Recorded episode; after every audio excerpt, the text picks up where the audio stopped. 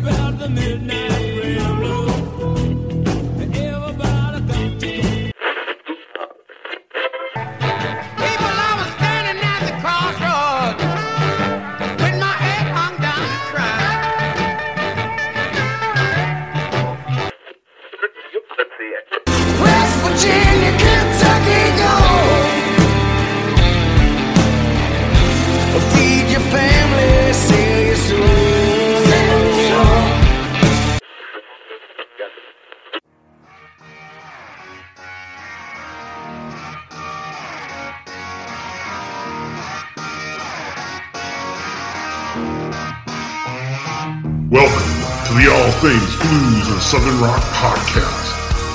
southern storm of bold, liberating rock, shot through with blues, soul, and gospel. And now, your hosts for the show, Brian Jones and Jason Johannes. Welcome to another episode of the All Things Blues and Southern Rock podcast. With me always is Jason. What's going on today, man? Hey Brian, it is nice to see you. I'm doing a okay. How are you doing? Good. I just got some sweet merch from uh, Jennifer Lynn. You did. Jennifer Lynn in the Groove Revival. I got the Loud and Proud, or the Vintage and Vintage. Vintage and Loud Blues Rock Nation T-shirt and a Jennifer Lynn and the Groove Merchants hat. So And what I like about that shirt is got a replica of a Vox amp, which I used to use a Vox amp, and I know Jennifer plays Vox as we talk Right. here, and it's cool. she's got her It logo good. where the Vox logo would be. Listen, she knows how to market. She knows how to market herself and other people, man. So that's Oh. good looking merch. She's a smart individual. Yes, Go she out, is. buy her music, and buy her merch, Brian. for sure. So what's going on? We got some shows coming up. Well, a big one to announce something that Brian, you and I have been waiting to hear what's going on with this band. Of course, we had the legendary drummer on last year, but our, our friend Steve Gorman and the band Trigger Hippy announced their first show of the year, March 11th, 3rd and Lindsley, Right. Nashville, Tennessee. And I'm going to try like heck to go see that show. Right on. And I saw, you know, there was some chat on it on on our little uh, chat group, and Kate and friends from the state of America, the state tall. I think David, David from State of America is trying to get uh, the crew, as many of the crew can go. I think Monica is looking to go in, a bunch of people. So I'm, you know, I talked to my wife. I think she wants to go. If I can get Right some more tickets, I will be there. Cool. That would be great. I'm excited, man. Like I've never seen those guys live. Love them. I know you love them. Mhm. I know they've got a I couple do. other festivals coming up, and hopefully this means they're going to get out and play a little bit more. Maybe, maybe they'll have some new music for us. I have no idea. That would be wonderful. I'm sure they must have stuff in the can, you know, with all this downtime. I hope so. I hope so. We'll reach out to Steve and see if he wants to come back on talk For about sure. what's going on with That Trigger would be uh, fantastic. Always happy to talk with him. And you know, it's a big weekend for sports. Uh, you know, I'm a Cincinnati fan. Talk sports with Steve Gorman. Steve Gorman is a Tennessee Titans fan. And guess what's happening in NFL playoffs this weekend, Brian? That would be the Bengals against the Titans. the Bengals against the Titans. The, the Bengals had won their first playoff game in 31 years. Now they're on the road in Tennessee. Let's uh fingers crossed, man. Fingers crossed. Who Dey? Yep, there you go. it's that sports talk. Well, that could probably be a good game, you know. I hope so. I hope it's a good game. You know, we need the Bengals to build on the success and, and be ready to win the Super Bowl next year. I don't know how Steve Gorman would may, uh, feel about me saying this, but aren't like the the Titans like a Derrick Henry injury away from being like meh. Uh, you know what? When he went out, they definitely struggled a little bit, but Yeah. you know, they, they won enough games to get in the playoffs. Sure. And he's he is back for this game. So it is going to be tough sledding for the Bengals. But you know, Is that in? Well, that's in Tennessee. Right? that is Yeah, in Tennessee. obviously. Yeah. Yeah. I've a Nissan couple Stadium. friends that are going down there, Nissan Okay. Stadium. So, you know, we'll see, we'll see what kind of trash is on there. If Steve posts something on Twitter, I'm going to respond. So uh, this is not going to be a long, drawn out intro. We've been doing it shorter lately, so we're just going to go right into uh, talking about our returning guest. our returning guest, one of our favorite people. He's a journalist. He's an author. He's a musician, and we're going to talk about his his music. Uh, Andy Aledort. He just released a double album, Light of Love. Nice mix of acoustic, you know, more mellow stuff, and then hard rock and blues and just regular rock guitar stuff, man. It's a pretty excellent album. So it was good to get him back on to talk about it. and what a joy it is always, you know. And I, I messaged you that last night after we got done talking to him. It's just, He's awesome. yeah, he's just awesome. Just a nice to. guy, and like he just has such interesting stories and bits of information to tell. And listen, you guys who are listening to this podcast, you're going to find out which legendary guitarist reached out for guitar lessons from Andy in like 2000. Blew my Yeah. mind. That's amazing. That is really amazing. I'm like, wow. Yes, and a Very, band I really cool, like too. cool. So I was like crazy. All right.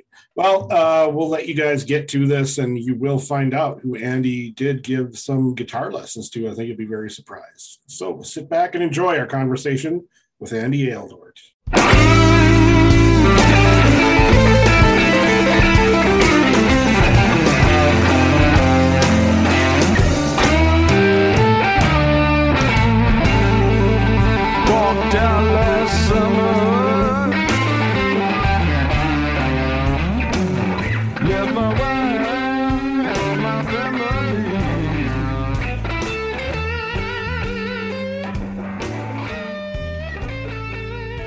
We're here at the guest segment of the podcast. I always throw it over to Jason to tell you guys who we have with us today. Yep, Brian, as always, it's my pleasure to introduce the guest this week. It's a returning guest. I guess we can call him a veteran of the show. He's a journalist. More likely know him as a musician. He teaches guitar lessons. He works, does all, everything. He's got a new album out. That's why he's back here on the show to talk to us. It's Mr. Andy Aledort. How you doing, Andy? I'm great. It's great to see both you guys. Thanks so much for having me back on the show. Really appreciate it. This Thank one we had to work on. really hard to get you back on. Man, a you lot guys of, are lot of hard. problems. You guys are hard to nail down. You know, yeah, that was my Jeez bad today. Louise. I've Well, been you chasing, know. I've been chasing you guys like you know up past the Mexican border and. Uh, Andy, how would you like to come on the show and talk about your new album? Oh, well, let's just reschedule it 10 times. It's like uh, you know, do you like Chutes and Ladders and Dungeons and Dragons? You know, Well, you have to put up for it with free advertising, right? uh, listen, hey, uh, you know, it's all it's all for the love of uh, everything. Well, we're glad you're back on and glad we were able to make this work. And, uh, you know, when you come on for your hat trick, we'll make sure we that one works out. that's right. That sounds good. Well, Well, Andy, you are all things blues. You are all things blues and southern rock. Which you are both of. You are Mhm. blues and southern rock. My album has a variety of both and uh, and other things as well. so let's get right to that. You have a new record out called Light of Love, and that was my first compliment to say like you cover so much ground stylistically and genre genre wise. You know, everything that this podcast tries to be about, you got it covered. So if you just want to just go deep dive and talk about how this all came together from a germ of an idea till it came to fruition, man, we'd love to hear it all. Oh well, that's fantastic, and thank you so much. So, Light of Love um, is a double CD, 18 songs, nine songs per disc. Um, it's on my own label, uh, World's Finest Records. This is my third release on World's Finest Records. World's fine. Like that's when Superman and Batman team up. They always called that world's finest. well, I took it from, and the logo, if you look on the back of your CD, is it looks like a little coffee cup with the steam coming up. Yeah. You know, being from New York, just about every luncheonette would have a neon sign on the window. It would either say "World's Finest Coffee," "World's Best Cup of Coffee." And you think, I don't know that they really. How do they know? Like, have they tried the coffee everywhere else? You know. It- Like, it there's a seems there's like- a marketing term for that. I can't remember. It's like bluster. It's like you're saying something, they can't really prove it or disprove it, so they let you to use it in your marketing. And it's it's like the pizza box, you know, which is the best thing ever. Also, you know, you've tried the rest, now try the best, you know. So, I guess the point of it is that who's going to argue with you? So I, I like that. That you know, like if you went in into the coffee shop and said, "I don't think that's true," you know, then you. you so anyway, That's, your why- opinion. You can't. a that good- doesn't make it right or wrong. Yeah. Exactly. So it's, that's why my record label is World's Finest Records. Because I can't prove it or disprove it one way or the Well, other. We are the number one blues and southern rock podcast, Andy. Oh, really? Well, The number one blues and southern rock podcast. which we can't prove or disprove either. I've, I, I and I haven't even tried the rest, but I know I'm trying the best right now. Um, but anyway, so um, uh, COVID had a lot to do with uh, actually uh, putting me in the position to uh, to make this come to fruition. So, like you know, the when you got lemons, you make lemonade, or you look for the silver lining, like all of those things. And so, I had a lot of songs in the can. Um, that had been, had been recorded over the years in, in a variety of different sessions and had never come out on a record. Uh, my first album came out in 1999 called Put a Sock in It, and then I had a live record come out 10 years later. I'm on like the 10 year plan. Hey, Um, whatever works. the next, believe me, the next, the distance between this record and the next one's not going to be 10 years. That's Well, you did a double album. I mean, you have two albums worth of material at one time here. That is true. It is a double, and the reason why there are these, so many songs is because um, some of the songs go back uh, 27 years. Um, when I first moved into this house and put a little home studio in here with a digital eight track, a DA88 machine, and a you know mixing board, and started to record. And um, the title track, "A Light of Love," is not that old, but it is from the late 90s, and um, so one of the things was I had all these songs, but you know I knew that uh, if I put them all together and you know uh, in working on finalizing them, I could make them sound like they were of a piece, like they weren't going to sound like oh this song's from 25 years ago and this song is from a year ago. They they're all going to sound like they belong together, which I hope they do when you Mhm. listen to it.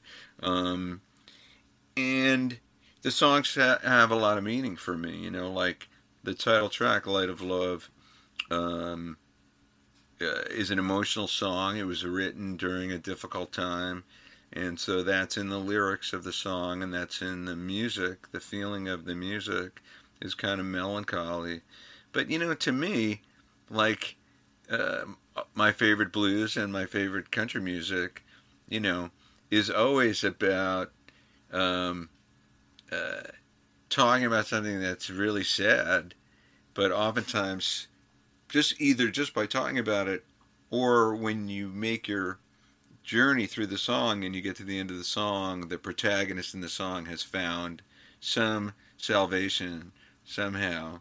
Um, you know, had a revelation in, uh, or, you know, over the course of the three or four or five minutes. Mhm. The is told in the song. Uh, all of our favorite country songs and blues songs, you know, do something like that, you know. And so um, there's a lot of emotion in uh, in that song, "Light of Love," and I think it comes through. Um, and the other part of it is just uh, in, in a broader way. I do like a lot of different kinds of music and kind of guitar playing, and so I try to get it all into these original songs. You know, many some of your listeners uh, may know I played with Dickey Betts for 10 Mhm. years, playing slide guitar.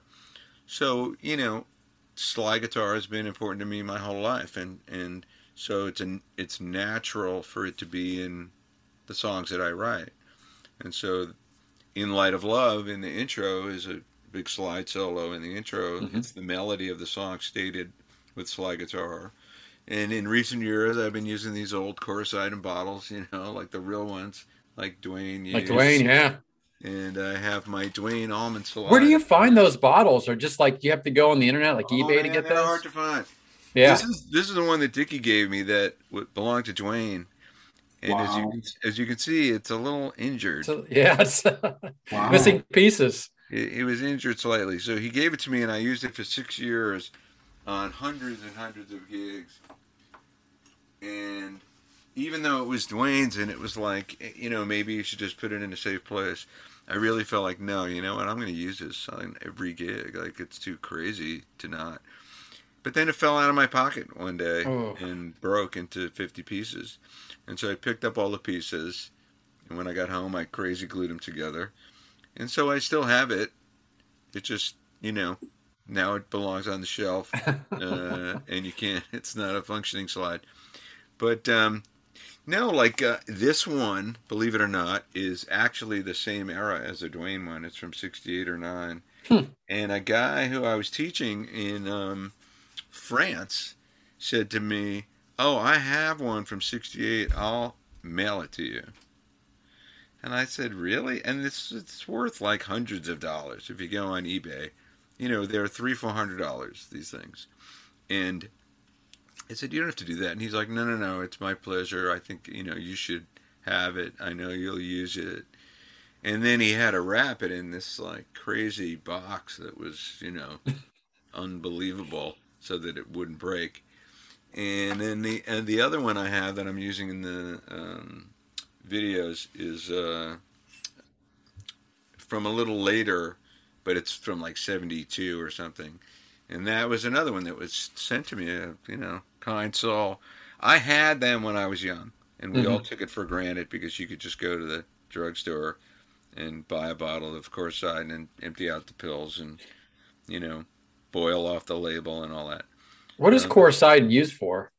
It still exists. It's it's the cold medication. Okay. Unfortunately, it comes in like you know uh, cardboard boxes now with the Yeah. aluminum foil and the pills. You can't use the A little- you can't play yeah. slide with that. well, what makes those bottles so good to use? Well, you know, that's a very good question. And um, the only reason that happened, really, is because Duane Allman did it. And the story behind that is that it's kind of an incredible story. Is Duane was sick, he had the flu or something, in 68, something like that, 67, 68. And Gregg came to visit him, and he brought him a bottle of cold medication and the first Taj Mahal album, where the opening track is Statesboro Blues, with Jesse Davis on Mhm. slide. And Duane's listening, and that's how he learned to play slide. He was like, "Well, this will work," and he emptied out all the pills, put it on his finger, and jammed along to Statesboro Blues, and learned to play slide. You know, from you know, i i that's what was sitting there, and so. Um, it was written about in magazine articles back Mhm. when the Allman Brothers first showed up. So I was a kid. I was 14 years old in 1970 and heard that Duane Allman used Coricidin bottles. And so that's everybody you knew was like going to get Coricidin bottles. Why are they good? They're good because number one, the size is nice, you know, especially if you wear a slide on your ring finger the way Mhm. Duane did. I, for years, uh, used a metal slide. Where is my metal slide? Um, and this is the original one from when I was a teenager. Um, I used the chrome slide on my pinky uh, because uh, Johnny Winter was really my first slide guitar hero, and that's what he did. He wore a chrome slide on his pinky. And then I learned about Robert Johnson, and Robert Johnson was a pinky guy too. So that was how I played for years. And the other nice thing about the pinky is these three fingers are free for fretting. So this is out of the way. And uh, Dickey Betts likes to say the ring the ring finger is the stupidest finger to use for slide because like it makes it much more difficult for fretting with your other fingers. He uses his middle finger, which is what Bonnie Raitt does, and Yeah. Joe Perry and um, Ron Wood, and there's a lot of people who use their middle finger, which you can see how it would be a logical finger to Yeah. use because your index ring and pinky are free for playing, and then this is out of the way, and it's. But there's something about the ring finger, I don't know what it is, about the balance of the hand. You know, there's a thing to this finger, and because of the influence of Duane, you know, and the way he sounded, um, you know, like when I first got to know, become friends with Warren Haynes, which was around 2000, I was still playing primarily with a metal slide on my pinky. And so, and the other thing is that they're very light. Mhm. And a lot of slide players, if they're using a metal slide, the metal is a little heavy, so you use heavier strings, and then you have to raise the action up, hmm and that's fine. And then you can hit the guitar really hard with your pick hand because the strings are stiffer and they don't move. And so I had a guitar set up on, on my 1970 Tele with 14s, really heavy strings. Wow. 14, 18, 22 unwound for a G. Like the strings didn't move. No kidding. It felt like a lap steel, in fact. You almost put bass strings on there like Brian plays. Very, very heavy. And the action was really high. And it was really hard to fret. Like I could Yeah, fret sure. down in the first five frets. But man, you want an Elmore James sound, you know, with a metal slide and you're like hitting it as hard as you can with your right hand. It, it was fantastic. Uh, with a Tele on the bridge pickup, it would rip your head off. It was great. But what I learned, the more I, you know, became intrigued with, with this, is, you know, Duane Allman played on nines, you know, like in those days, Mhm. we used nines. And he had one guitar for a long time. So if you listen to the bootlegs from the first year that the Allmans were touring in 69, you hear Duane tuning to open E for the slide tunes and tuning back. And that's that gold top, what's affectionately known as the Layla guitar, because that's the guitar used on Layla. And I got to play that guitar, which was uh, pretty wild, using his slide. So the two together in the big house, sitting in the big house in Macon, Georgia, was like, okay, if you say so. And um, so the lightness of the glass bottle works very well with the light strings, and then you don't have to have really high action. So you can have pretty normal action for playing guitar because Duane needed to. Duane played the guitar in a normal way in standard tuning for most of the night. It was only those few songs, like "Don't Keep Me Wondering" or "Statesboro Blues," you know, where he would, or um, "Done Somebody Wrong," where he would tune the guitar, you know, to an open E for playing slide. Um, songs like um, "Dreams" and um, "Mountain Jam," he played slide in standard tuning. Some of you, you, you guys may know this, and some of your viewers may know. Duane famously said in an interview, "Well, I always play slide in open E tuning, except for two songs, Dreams and Mountain Jam, because I can't play slide in standard tuning for shit." Now, um, a lot of people would disagree with him about that, um, but so that's the thing with the bottles, the light, and that's what Warren told me. Yeah. You know, at the time, because I had a, I didn't know how to do it. I, I mean, it was like a whole thing of like really light touch with both hands, and then the action. I asked Warren. I said, "How do you set your action?" Because he plays so much slide and he doesn't change guitars. Right. He plays standard, right? Slide and standard. Always standard, and that's a Dickey Betts thing. Because what I learned as soon as Dickey hired me, you know, on the first tour, I brought SG and open E tuning. But Dickey doesn't give you time to change guitars. You know, he doesn't know what he's going to play. So he'll just go, Statesboro Blues, one, two. Like in the first tour, I'd be like, wait, wait a minute. I have to change guitar. And he would just be like, know, oh, man. And then Warren told me, like, no, it's not going to work. You know, like, so what I would do is it was sort of funny. You know, I'd keep the glass bottle in my pocket. You know, I'd wear like Western style shirts or denim shirts, whatever, with a pocket. Just, as soon as the song would end, I would take the slide out, put it on my finger. Like I didn't know what was the next song was. and I'd be like this. And then you go, Statesboro and you look at me and I go, or go. was was that all the time where he would just call them out? Like there was never a written set list? Um, there was a sort of a template that we stuck to pretty much, but the main difference was uh, if the show is like a one setter and, and it was going to be 70 to 90 minutes, 75 to 90 minutes, let's say. Mhm. The first thing is Dickey hated doing those shows because he felt like he had no um, freedom of choice, you know, because he had to play the hits. and the hits are long. So he's like, well, we have to play Jessica, we have to Mhm. play Liz Reed, we have to play Blue Sky. Um, you know, there was a handful of songs that we have to play No One Left to Run With.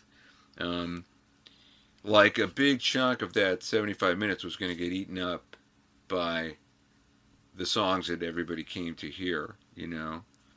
And so it wasn't as much fun for him. If we were going to do two sets and play three hours or three and a half hours, he liked that much more because then he could really sort of, you know, uh, have a wider range in the catalog of stuff to do. And it was more fun for all of us. So in cases like that, then you didn't know. Like he might, like I don't know if you guys know the song "Change My Way of Living," which might be on Shades of Two Worlds. I'm not sure. It's, on one of the albums when they got back together, and that's a big slide tune. Um, great song, fantastic song, very interesting song. It's like a blues, but it's got cool changes. And so you know, there was a period of time, and it would change also through the ten years. There would be sort of different phases of what was normal. So there was a time when like we would play Change My Way of Living like song number 4 like every night. You know. So, you know, we when you um map out a set list, you know, there's a sort of biorhythm to it, you know. And so as a band, we would get used to what Dickey had in mind. Um but like I said, it was more fun for him if uh, we had a longer show. And I don't know if you guys know the song Rock Bottom is from an album that was done by the Dickey Betts band called Pattern Disruptive is the Hmm. name of the band. That's I'm not familiar with that song. Brian, are you?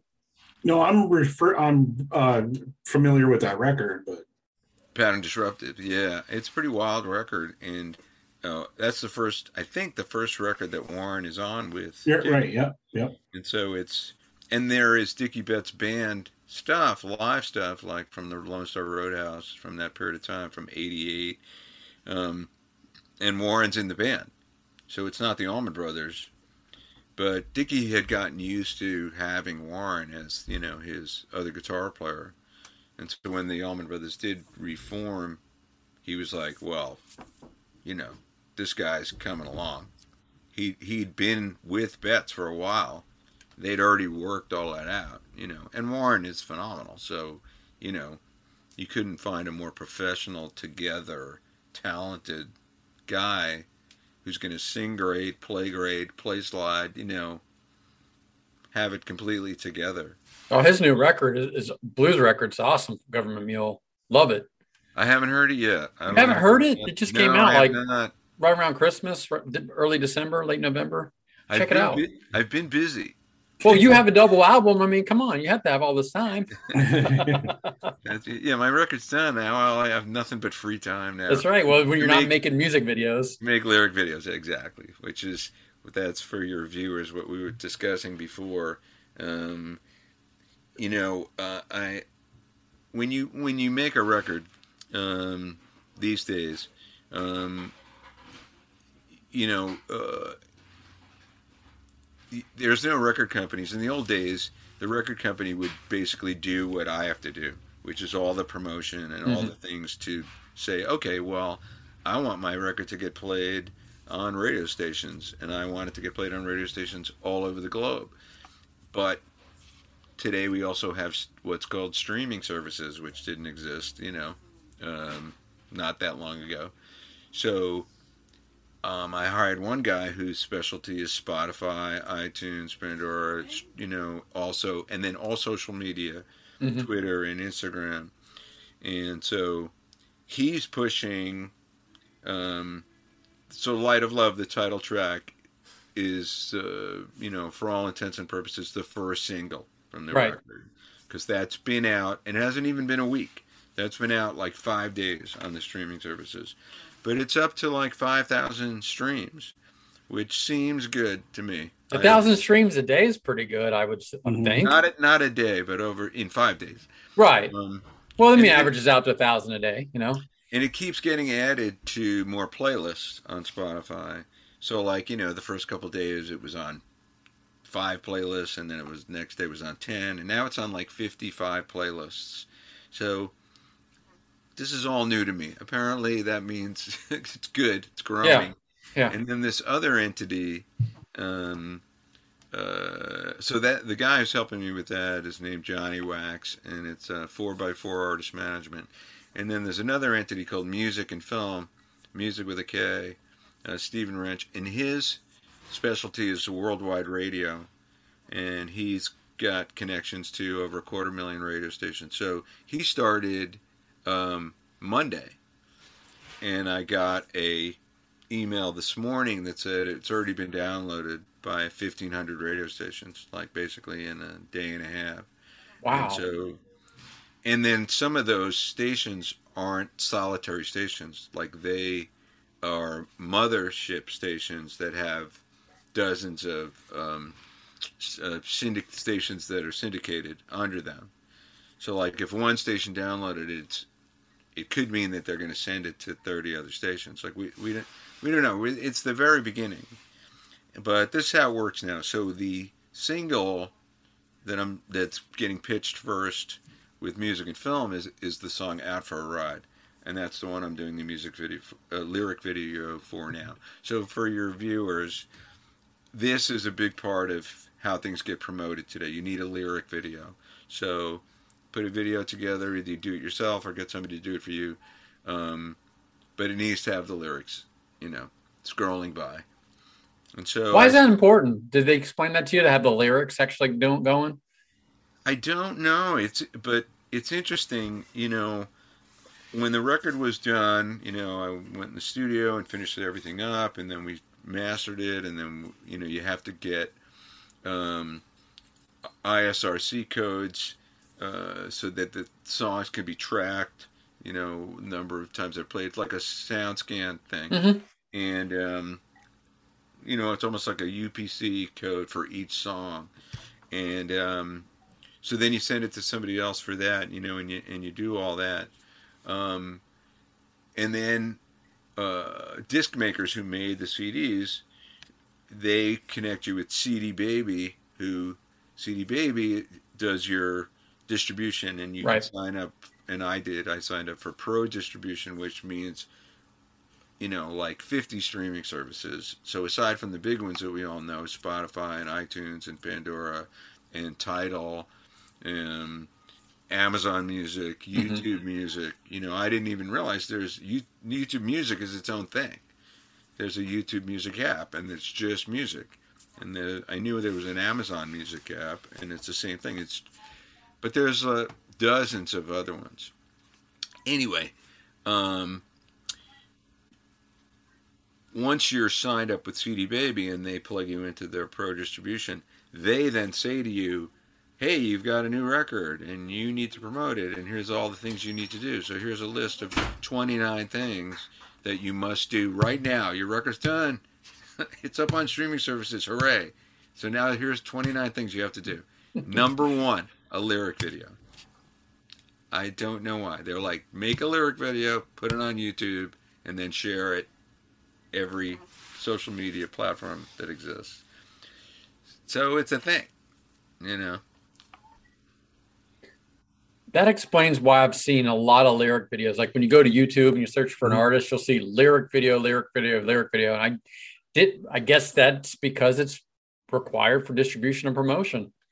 Never Yeah. knew that. Seems to be. I mean, you know, there's the other side is karaoke. You know, I mean, um, Sure. that's it, it can't be denied. It's a huge thing. You know, people Well- use those lyric videos um, for karaoke. And if you're not uh, buying an album, there's no liner notes with the lyrics in them. So maybe this is like the new age of Mhm. liner notes.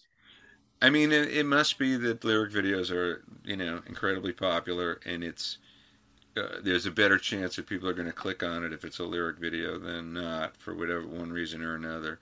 Um, so the first one that I made for Light of Love, uh, one of the benefits of touring, you know, for the last 20 years, um, you know, either with the Jimi Hendrix Experience uh, tribute tours or playing shows with Double Trouble or with Dickey Betts, and primarily with Betts because I did over 200 shows, you know, between two and 300, two and 300 shows with them.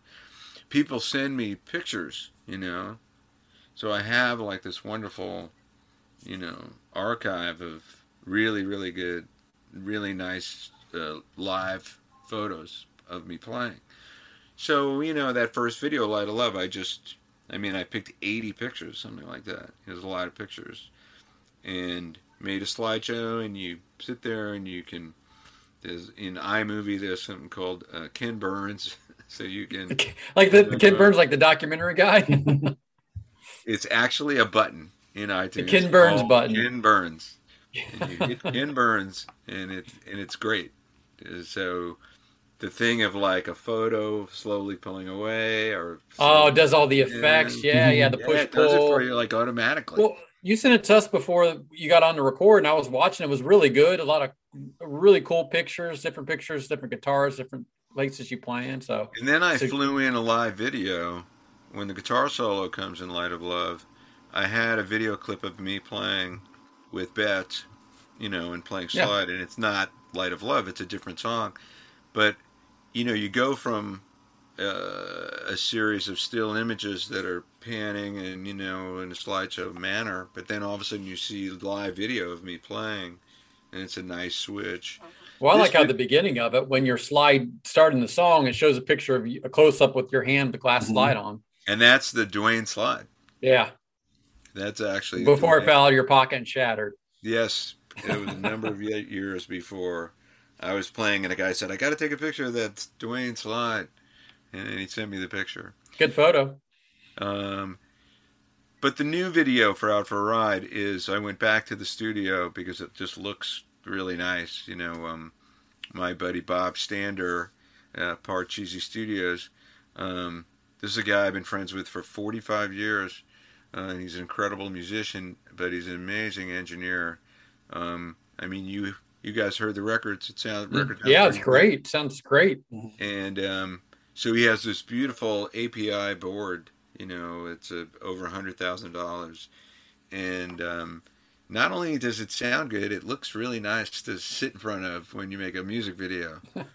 so, um, so I was over there the other night, two nights ago, and we shot a bunch of stuff, and that's uh, what is going to comprise most of the Out for a Ride video.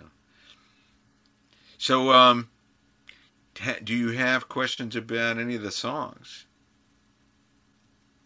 Brian, did you? Sorry Or to do you want put me to you- go? Sorry to I- put you on the spot. Well, no, I mean, uh, I We are interviewing you. We should have questions. Jason and I chatted a little bit about it. Like it, the moods kind of swing nicely, and then you have the instrument instrumental stuff towards the second half, and I I I really liked that, you know. And then the songs that you know, I'm such a guy who decided to like the rockers, you know. what I mean, so you know, uh, oh, can't be. Like Can the it be? Yeah. yeah, can it be? Uh, the piano, I like that. Out for a ride, I'm looking forward to seeing that. You know, and the uh, Have Mercy, the double trouble, double Yeah. trouble track. So that, that's I'm really you know just straight up drawn towards the up, upbeat rocker stuff, and that's with anybody.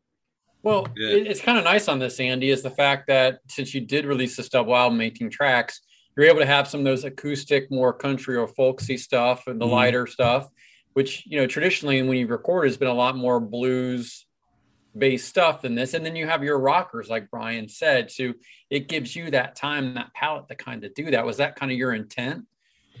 Well, you know, it's funny because uh, you know when you write a song, you ju- look at each song individually, and the song tells you what it needs. You know, um, oftentimes in the beginning you'll try different things, and then as you kind of spend more time with the song, you get a better idea of, of Mhm. what works better. You know, it, it can be interesting. Sometimes it's really easy, like it's just you know right away, like what's the best instrumentation and you know what should the drums do you know like i'll have really clear in my mind but other times it's not so clear and so you'll try different things you'll say oh let's try acoustic piano and then you go ah you know what like let's put b3 on like maybe that'll be Yeah. better Yeah, you got a lot of keys and an organ on this too. It's great. Yes. Who's playing for you? They're they're wonderful. terrific that's a guy named mike DiMeo mike DiMeo is a tremendous keyboard player Yeah, He's he is. great- he's a great singer um, he uh, he was almost in deep purple when he was 20 21 years old, 21 or 2 years old, um, which is about 30 years ago. Yeah, like 1992. Okay. Um, God, 1992 was 30 years ago. Oh, God help me. Mhm. I know, sorry. Um, he, That's uh, awful. Well, Jason, you're only 32. So That you know. only 32. Only 32. Born in '92. Yep. That's right. so um, I'm surprised that you even remember 92. You were only two years old. I graduated high school in 93. So there you go. Wow, at one. At one. So smart. So smart. Don't step on him. That's right. He's very small. I was wearing a diaper to my graduation ceremony. That's right. Well, anyway, besides that, um, so Mike had become friends with Ritchie Blackmore, you know, the Mhm. guitar player from Deep Purple. Yeah. And he was actually living with Ritchie. Um, and Ritchie said, Well, I want you to be the singer in Deep Purple. And Mike's voice is insane, you know, like, I mean, if he feels like it, he can sound exactly like David Coverdale. You know, it's Oh, no kidding. It's unbelievable. Damn. Or Chris Cornell, like you know, I mean, he's got Wow. he's got some pipes. So what happened was uh, Deep Purple made an album in '92 or three that I believe came out in '94 called "The Battle Rages On," and Mike did all the vocals. And then EMI said, "We're not going to release the record if Ian Gillan's not the singer." Oh, You know, the original Deep Purple. Yeah, yeah. singer. Or actually, you know, the second Deep Purple singer. And uh, after Rod Evans. And um, Ritchie was so mad. He said, All right, we'll do, I'll do it. But the second the record's done and we do like one tour, I'm quitting Deep Purple forever. And he did. jeez. It was just kind of amazing. But I felt, you know, I felt bad for Mike because, you know, you can't imagine how his life would have been if he had actually been the singer in Deep Purple at 21 or 2 years old, you know, 30 years ago. But um, he's gone on to do a lot of different things. Uh, he was in a band called Riot. I don't know if you know the band Riot, which Yeah. is a metal band. Mhm. He made six albums with Riot as a singer. The singing Okay. is phenomenal. And these days he plays with Tommy James, you know, and the Shondells and Mhm. a variety of other people. So anyway, he's a keyboard player. He's a tr- tremendous keyboard player, and he's a great singer. And so the song, the second song on the album, "Save Something for Me," um, he's singing the harmony vocals on that. And um, there's a lot of harmony vocals on the record. All of them are me, except for that one song. And the reason is, "Save Something for Me" is just live in the studio, completely live, and this was part of the process. I had all these songs, and I was thinking, well, Light of Love I knew was done. It just needed to be mixed. But many of the other ones I thought, oh, I got to redo the guitar. You know, the guitar was just that scratch guitar I did on the first take, or we got to redo the vocals. They were scratch vocals. But then we discovered that they were good. Mhm. So on Save Something for Me, it's all just exactly live, like the way we recorded it. Um, those are the vocals. Those that's the guitar solo that I played when we cut it. Wow. That's when we- impressive. It- So you're going to put some scratch stuff down. You end up keeping it because the takes are good. Exactly like you know we went back later and we went you know what I like we could redo it but like maybe we don't have to. It's actually fine, and especially the solo like this like there is a thing about what's played when it's the live take. hmm like Brian mentioned, Can It Be? Can It Be completely live, like a hundred percent. That's what we played, and it's really good. I redid the vocal on that tune. Yeah. But you didn't go back and track the solo. It's just what you're doing with everybody at the same time. Okay. I just redid the vocal because my vocal, I didn't, you know, I forgot some of the words and I didn't do as good a job uh, as I had done on Save Something for Me. Um, but so it saved Something for Me at the time that, so I should say, I started to say the songs came from a variety of different sessions. Some of the songs like Light of Love and um, Barry Somerville, Lost and Lonely, um, Wonder, Land of the Freaks. Hold on. Yeah. Land of the Freaks is kind of crazy. Land of the Freaks is nut, right? Um, and that's a play on words, you know. I Yeah. Land, Land of the Free. like I had when I recorded it, I just wrote like "freak out" or something because it was like a guitar freak out. And then when I decided to put it on the record, I was like, well, I can't call it freak out. I got to call it something. So I thought "Land of the Freaks." It cracked me up. It works. You know, "Home of the Brave," "Land of Yep. the Freaks." Land of the Freaks. So we got a lot of them. And it we we if this isn't the land of the freaks, man, I don't know what is. So, yeah. pretty accurate. But um, um, so I was saying some the, some of the songs that really went back. Um, I mean, "Light of Love" was from maybe '97. Okay. Um, "Lost and Lonely's from like '94 or five. Wyatt's tune is a song I wrote for my son. He's 29 now. He Okay, was, it's- he, he was five, so that was. Well, I was going to say, 97. who's the Wyatt's tune written after Cigarette's son back when he was was a young child? He was five. He's 29 now. And the fact that this song even exists is mind blowing for me because the first thing I had to do when I decided I was going to actually make this record was fix all the machines that were broken. So my D88 multi-track machine was broken, and I needed to retrieve those, you know, multi-tracks Mhm. from a lot of sessions. So I got the machine fixed. It worked for a while, long enough for me to bounce stuff. It's broken again, and I don't know what I'm going to do. Maybe try to find There's no Radio Shack around anymore. Radio Shack wouldn't have been helpful in this case, but um, but so I also had to uh, fix my DAT machine that was broken for 18 years, and I had a whole stack of DAT tapes and didn't even know what was on them, and um, so uh, I knew I had to get the DAT machine fixed. Got the DAT machine fixed. Started going through tapes, and I found this one tape, and it was from '97, and it was really crazy because I didn't know what was on any of these tapes. You know, I mean, I, some of them were marked, and I look and I go, I remember that song, or I know what that is. There was ha- at least half of the stuff I was like, I don't know what this is. I don't really remember, and so um, I had an odd gig in '97, which was acoustic guitar and percussion. Me and my drummer opening for James Cotton, the blues Mhm. player, at a club that we played often called Chicago Blues in New York City. In fact, my first album put a sock in it. The cover, all the pictures are from Chicago Blues because we played there a lot. So it's a little unusual, acoustic guitar and percussion, you know, opening for James Cotton. So we had this rehearsal, um, me and my drummer. So there's 15 songs. They're all blues songs. Song number nine is called Wyatt's Tune. So I'm, lo- I'm looking at the box. I'm like, what is Wyatt's? Like, I don't know what this is. There's there's no other version. There's no work tape. There's no like me figuring it out because it's not just like an improvisation. It's a written piece. When you listen to it, you'll hear this, you know, this, you know, developed theme, you know, that goes through these different changes. There is improvisation in it, but it's a song. And the other part of it was it's really well recorded. Mhm. And I know I was just recording a rehearsal for us to listen back to it. So that was like total luck. It was like, wow. And then even the guitar, I was like, what guitar is this?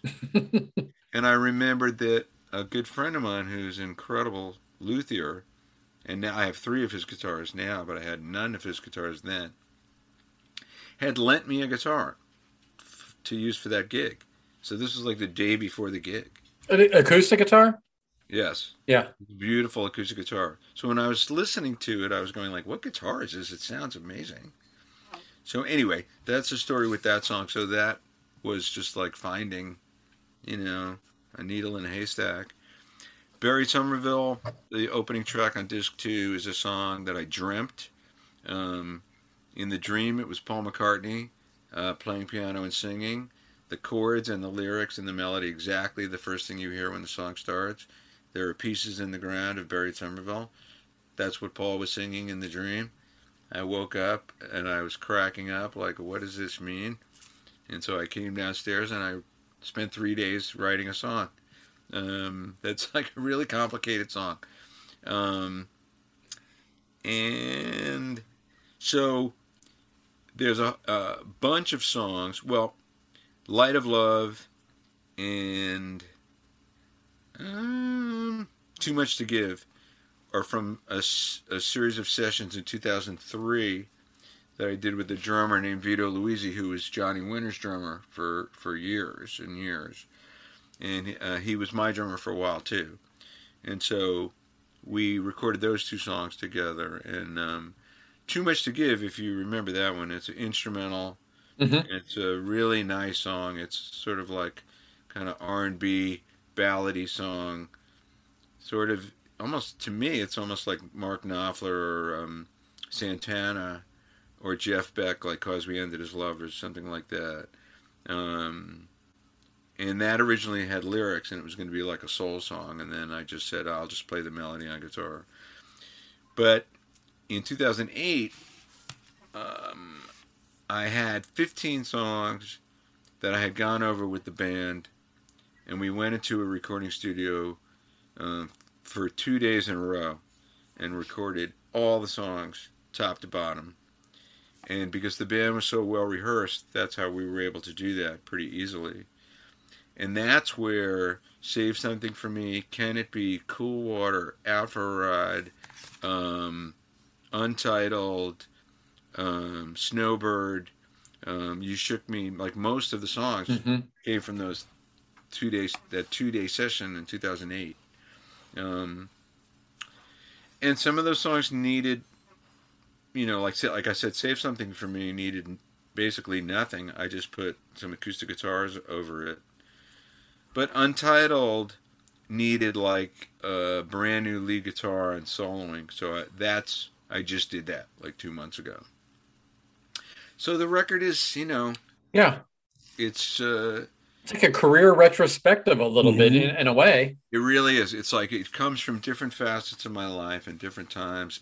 But it was important to me also, you know, part of the um, uh, riddle to solve is you have 18 songs and you need to sequ- sequ- sequence Mhm. sequence them in a way that's going to work. Um, because there are stylistic differences, like Yep. you said, some songs are more country like, you know, like Light of Love Mhm. um, some songs with more harmony vocals. So to go all the way back to your original question, Jason, you know, was that intentional? Like going from the sound of a lot of acoustic guitars and vocals to harder rock Yeah. uh, or heavy blues like Have Mercy on Me that I recorded with Double Trouble. And just to, you know, uh, touch on that for a second, around 2002 or 3, I did a session with them. They hired me for, and we got to the end of what we needed to do, and the engineer said, you know, you got an extra half hour. Like we were done. Mhm. But, you know, the time was booked for another half hour. And I said to Chris and Tommy, can we record one of my songs? And they very kindly said, show it to us. And so I showed them in like a minute, and then we cut it once, and that's the basic track. The rhythm, guitar, bass, and drums is live. Then we went in the control room to listen, and Tommy had his bass, and he said to me, "You know what? There's a couple spots like I don't think I really played exactly the right thing. Let me punch in so the bass is perfect." So it was pretty much like 95% a live track.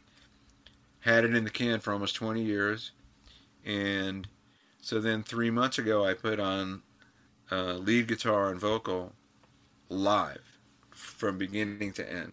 Like hit play, I got the amp cranked in the other room, and I'm singing in, um, you know, the uh, U48 Telefunken microphone.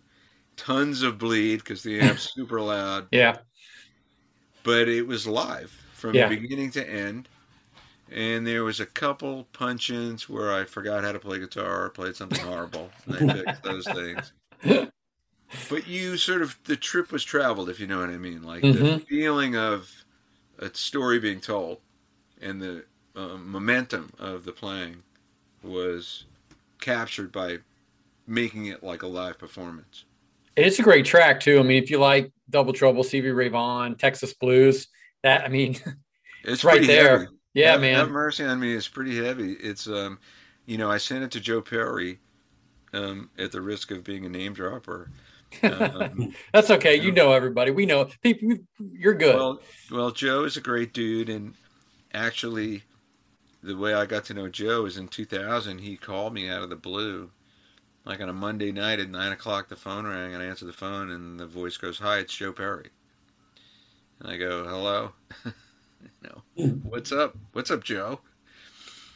And then we started to talk, and it was very funny. Like I had heard he had knee surgery, so I go, "How's your knee?" And he's like, "Oh, it's much better. I think I could go skiing." And then I said, Joe "You know, Perry likes skiing. Yes, Oh. he loves skiing. Brian, I never knew that. Did you know I did that? not know. All right, you learned something. Well, he's got a house in Vermont specifically wow. for skiing. And um, so I said, you know, Joe, you know, you don't answer. I hope you realize, you know, most people don't answer their phone expecting to hear, hi, it's Joe Perry, you know. and he cracked up and he said, he goes, well, and I had met him and I had given him my first record and he had listened to some instructional stuff I did, specifically this book called uh, Blues Rock Guitar Masters where I replicated the pl- to the best of my ability the playing of Jeff Beck and Leslie West and Ritchie Blackmore and Johnny Winter, all these guys. So he said to me, he goes, "You know, I think you're a fantastic guitar player. Would you give me lessons?" Holy shit! Wow. What the? Wow. And this was what year? 2000. 22 Wow. he he released so many classic albums. He's like, hey, can you give me No. guitar lessons now? Well, I'll tell you what he said though, and this gives you and this really gives you insight into him as a person. He said to me, he goes, "I've had more success than I ever could have dreamed of." You know, when I started, like a hundred times more, and but I still don't have the thing I sought out to get when I started. I can't play exactly the way I want to play. I can't sound the way I want to sound, and I got to give him a lot of credit for staying on that path and you know always striving to to learn and play better and you know that part of him he said it hasn't changed one bit doesn't matter that 50 years have gone by he still picks up the guitar and he wants to play better than he did yesterday hmm which is cool Yeah, that's fantastic. I mean, it's like anything else. It's like life. You're always learning, getting better, instrument, sport. But just have Joe Perry in 2000 call you and say, hey, give me guitar lessons. Written so many iconic riffs. Oh yeah, well it's funny. He he um he said, you know, like you can uh, listen to Jeff Beck and then replicate it and it sounds just like sounds just like Jeff Beck, you know, or Leslie West or Mhm. Hendrix. He goes, but me, you know, I just end up sounding like me. And I go, well, Joe, you know, I hate to break it to you, but sounding like Joe Perry hasn't really been the worst thing. right. You know? like it's it's been kind of cool, or at least everyone that loves Aerosmith is Right. so- Yeah. Aerosmith was the first concert I ever went to. Aerosmith with Guns N' Roses is the opener, Oh my Wow. god! 1987, Uh, where was it? Cincinnati Riverbend. Oh man, uh, was it the um, it, it- the the um amphitheater? Yeah. Yep. Right there on the river is the backdrop. Yep. I, I grew up close to that area. That was my primary concert venue. Okay, so this photo. Uh, on here somewhere it says what year it is. Ninety-eight. Oh, that, oh, look at that. In Perry, yeah, dressing Joe Perry. In the Yeah. room at the Cincinnati uh, Riverbend Amphitheater. Oh my God. And So I saw him again in 93 because my mom, my parents got me and my friends concert tickets to see Aerosmith. It was a graduation, part of graduation presents in 93, and Jackyl was the opener. Oh my god. Did you get your chainsaw signed? He got the chainsaw on the last song and took down a, a stool.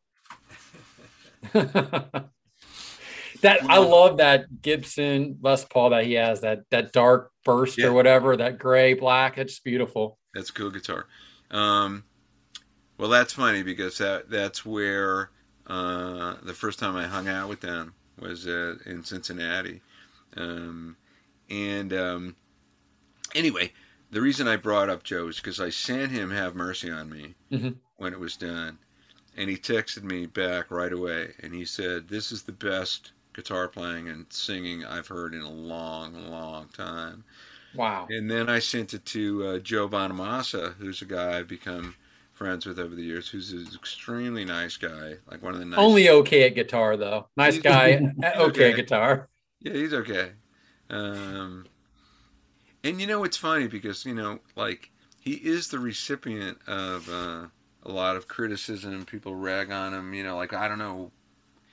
Who knows? What's a what- what's a criticism though? To- I mean, I've got a lot of friends that were into him, but I've not really heard a lot of criticism.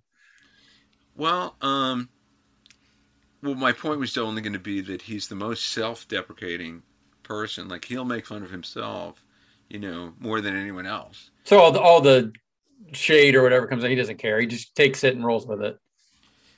Well, he does, but it's it's like when somebody goes, "Hey, uh, you know, you're not that great. You just play a lot of fast licks, like whatever, you know, like whatever criticisms."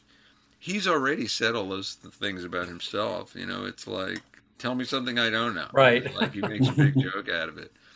Um, but you know, we we all know that he's a phenomenal musician and he's a truly gifted guitar player and a u- unique player in a lot of Mhm. ways. And he's, you know, what many people probably don't know is that he's an extremely nice person and very generous person and very down earth person. And so now that we're friends and I know him and we'll text back and forth, I mean, dumb stuff like Yeah. I'll be getting ready to go to bed at, you know, 12, 1 o'clock in the morning and he's in LA and he'll send a picture of Hendrix that's black and white and he'll go, I think the guitar, this is the Strat's uh, ocean blue metallic, but you can't tell because it's a black and white photo. Right. And I'm like falling asleep, and I'm like, I think it's red. I think it's red. Completely that's the red one that he painted and I burned at Monterey. You know, so like we have.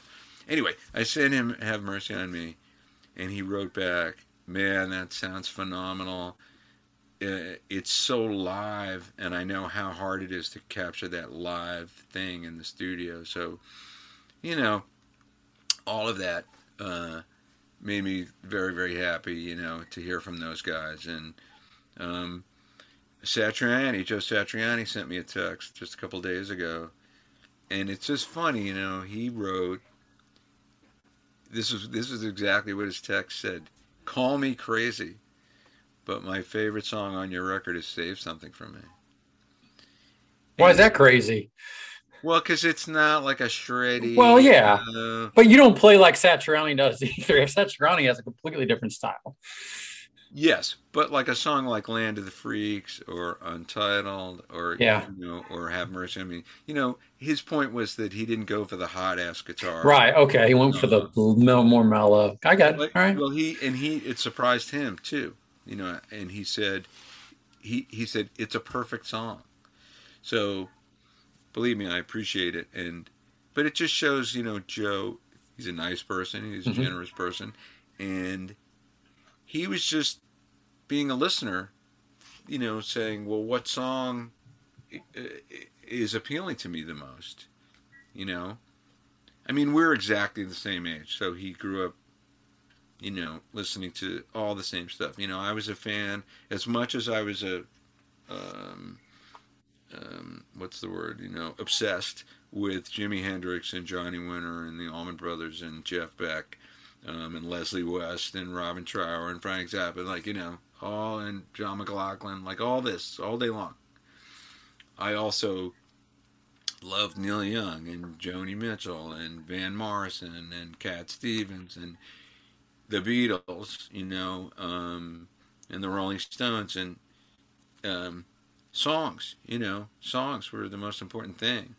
You know, if you know if there's some hot ass guitar playing in there, well, that's nice too. But you know, my first guitar hero was George Harrison. There's no two ways about it. Uh, his guitar playing on the Beatle albums is all tremendous. Like he, Mhm. I mean, it's perfect. So, but always in the service of the song. And so I think Joe share, Satriani shares that with me. We grew up. That's what was tattooed on our brain. Try to make a good song, you know, a catchy melody, good chords, have an intro, have a nice verse that goes, you know, maybe if necessary goes to a pre-chorus into a chorus and then you have a bridge you know you have these pieces and it's um it's fun to learn the craft of songwriting and oh, I need to. How am I going to put this together? And so, because there's 18 songs on the album, it gave me the opportunity to go across a wide swath of, you know, all of those different things. But if there was, is one thing, anyway, what I discovered when we were done was how much acoustic guitar and how much vocal harmonies there were on the record. I didn't even realize it. Then when I listen to the record now as a whole, it's like, holy crap, there's so much acoustic guitar. That's what stuck out to me. All the acoustic guitar and the more mellow stuff. It's like, wow. yeah, right off the bat, first couple songs. exactly. And so Cool Water, the song Cool Water, starts with this big acoustic guitar riff. And then the solo comes in and it's very Dickey Betts, Allman Brothers.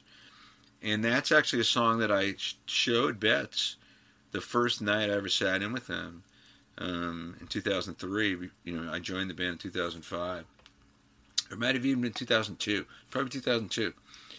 And I sat in with him. And then after the show, he said, Well, let's just hang out and play acoustic guitar. So we sat in the back of the bus for like hours. And you know, as you can imagine, it was like the greatest thing ever. Like I'm sitting there with Dickey Betts, we're just playing acoustic guitars.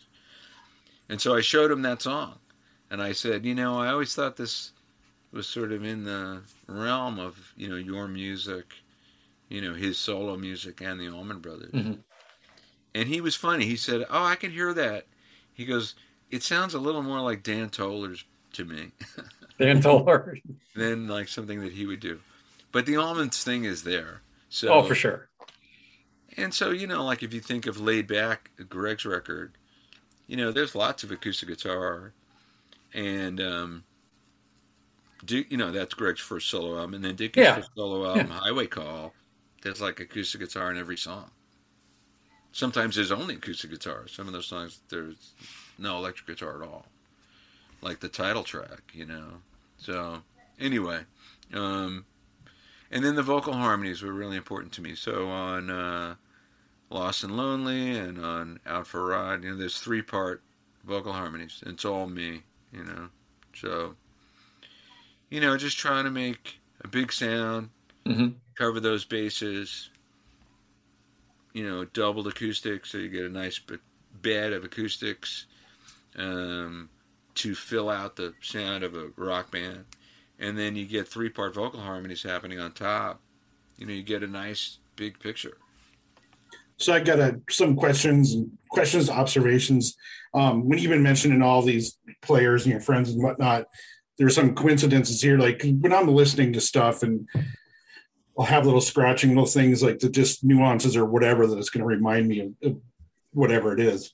Because you mentioned Satriani, and although I didn't have anything here written for Satriani, I know he he uh, gave lessons to Steve Vai, and on Space Dog I had written down Steve Vai Yeah. just something about it like sounded like that. And then the same with Untitled, like with Santana, and on Snowbird, I have epic Grateful Dead feel.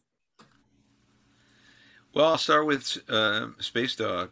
Uh, Space Dog, um, that guitar sound is an Octavia, uh, you know, which you hear Hendrix use on uh, Mhm. solo on Purple Haze, and he used it on Machine Gun.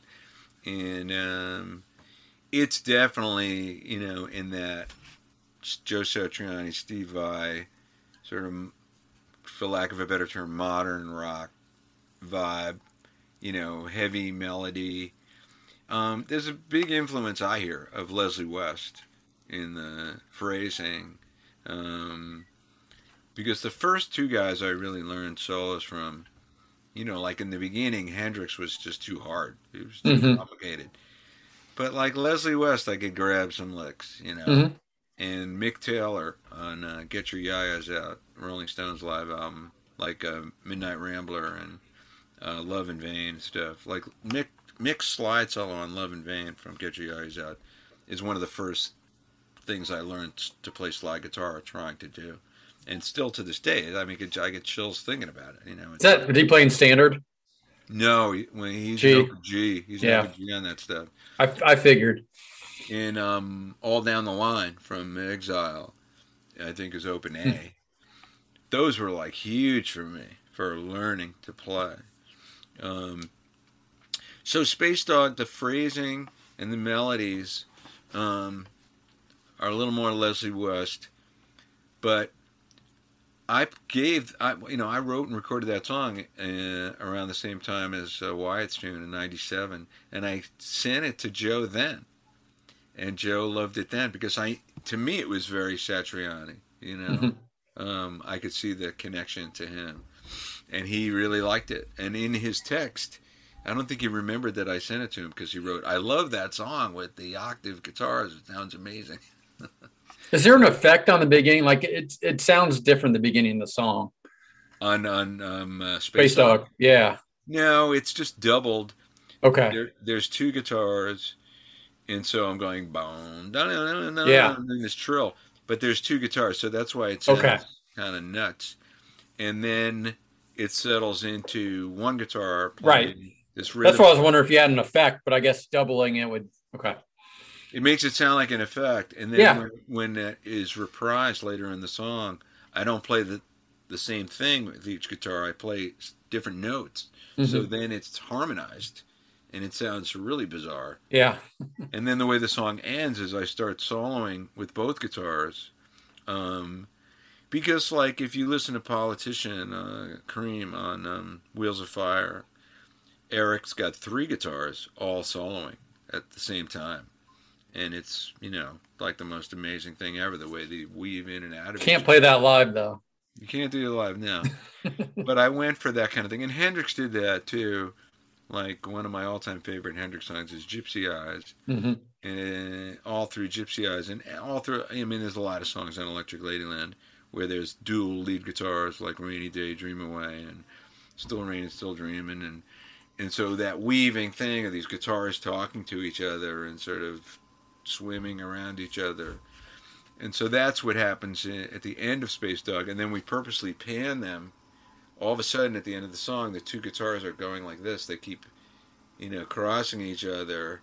And then we flange them too. So they're like kind of like going like Wow. as they pass each other. Um, it's very Hendrixy. You know, when you start panning stuff, that's a Hendrixy thing. So, um, so yeah, I think you're spot on about Space Dog being like an Satriani Vai kind of a thing. Um, and um, oh, my light went out. Um, hold on.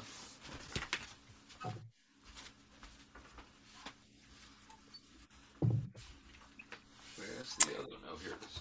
Brian, who would ever expect that we'd be talking Satriani with Andy? As we fix technical things. Well, you know, Well, you know, you're all you are all things. all Right. things, all things music. And you let Mr. Bonamassa know if you know if he ever wants to get and talk to two regular dudes in the number one blues and southern rock Oh, I think he would. He I think certainly he would. can. I think he would. I can ask him. Well, please I do. think I think I have to ask him. So, um, um, Untitled. Did you say Brian? What did you say? Untitled. Santana. Santana. Yeah. Um, I think Too Much to Give is a little more Santana than Untitled, but um, Santana was definitely an influence on me, and he's another guy who, you know, uh, like Samba Pa Ti or Europa, you know, there it's instrumental music, and the guitar is like the voice. You Mhm. know, it's like a singer. So the guitar, so you know, Carlos's style is very vocal. You know, it's a beautiful style way of presenting melodies. You know, um, in a very vocal-like way. So that was hugely influential on me. You know, when I was young, we played all the songs. You know, um, Samba Pa Ti is a beautiful song, and so yeah, it's definitely in there. Um, Untitled is a little more jazzy, you know, like some of the lines come from. I studied with Pat Martino when um, when I was in my early twenties, and um, uh, and maybe like um, some of the you know Steve Morse, Dixie Dregs, or like progressive rock a little bit, maybe even like Yes a little bit in the chord progressions and the arpeggiations. Um, um, and you know, John McLaughlin is definitely an Mhm. influence too. There's some fast licks in there that you know are inspired by that. And then Snowbird, you mentioned like a Grateful Dead thing. Mhm. Um, I don't think of it as the Dead, but I know what you mean. Um, you know, Snowbird is slow. It's very dreamy. The first part of it, anyway, and um, uh, and it's built off of acoustic guitars, um, along with um, electric guitars. So. Um, uh, it sort of um, progresses as a piece of music, not unlike the Grateful Dead, and, and it's very jammy, you know, like Dark Star or something. You know, it's just sort of very dreamy, but the chords, um, you know, when you hit those little bridge sections, those chords are complicated. you know, they're more like jazz chords um, or jazzy sound. Mhm. Um, it's it's definitely more unusual. Uh, and you know, like when you get to the end of the bridge sections in um, Snowbird, I play a B flat with an A bass, and it's very Spanish sounding. Hmm. Um, and then it resolves to A major, and that's you know not unlike classical guitar, Spanish classical guitar Right. music that I also listened to and learned, tried to learn from when I was very young, listening to Segovia, or there's a very famous piece of music by Rodrigo called Concerto de Aranjuez that, you know, any fan of classical guitar knows that piece. It's one of the most famous pieces ever. So, you know, um, and then the song Wonder is called Wonder because it was influenced by Stevie Wonder, you know. Hmm. Like, I think it's sounds like a Stevie Wonder song. in Little funk? parts. No, it's not funky. It's um like a ballad, like um like a Stevie Wonder ballad. Which one? Wonder? Wonder? The song Wonder. Yep, the third to the last one. Yeah, okay. Right before Land of the Freaks. Yeah, Wonder is almost all acoustics. Um, but we did something really interesting on the bridge. The bridge goes way out there, like the chords get bizarre. And I didn't really have, like, the song goes back like 20 years. hmm the bridge was sort of this unfinished sort of mishmash. And then I knew it was going to go back to the first part, you know, to resolve. So in the studio, we sort of went, all right, let's, you know, whip this into shape. And I put some new acoustic guitars uh, and 12 string acoustic on it. And then, and it was very funny because it was like 1.30 in the morning and we'd been going for like 12 hours. And I said to Bob, you know, we were both like this, you know. And I go, You don't have an electric sitar, do you? And he's like, Yeah, I do. but he was looking at me like, No, no, like, we have to do this now. Like, now you want to put the electric sitar on at 1.30 in the morning, you know, after 12 That's your George Harrison influence. after a 12 hour session. Well, there is electric sitar um, uh, on the Jeff Beck song. I think it's called I Can't Give Back the Love uh, You Gave to Me on uh, the Orange album, Jeff Beck Group Orange album. So called because there's a picture of an orange on the cover. And so he plays electric sitar on that song. And um, yeah, I mean, the first time I heard that was an actual sitar, real sitar. Um, you know, on um, um, "Love You Too" on Revolver, and then "Within You and Without You" on Sergeant Pepper. Um, so on the song "Wonder," the bridge is uh, harmonized um, electric sitars. it's, it's really bizarre. I got to, as soon as we're done with this, I'm going to go listen to the song again. I got it queued up. And I even played the drone strings. I did this like arpeggiation on the drone strings. There's like 16 or 15 drone strings that are tuned half steps apart.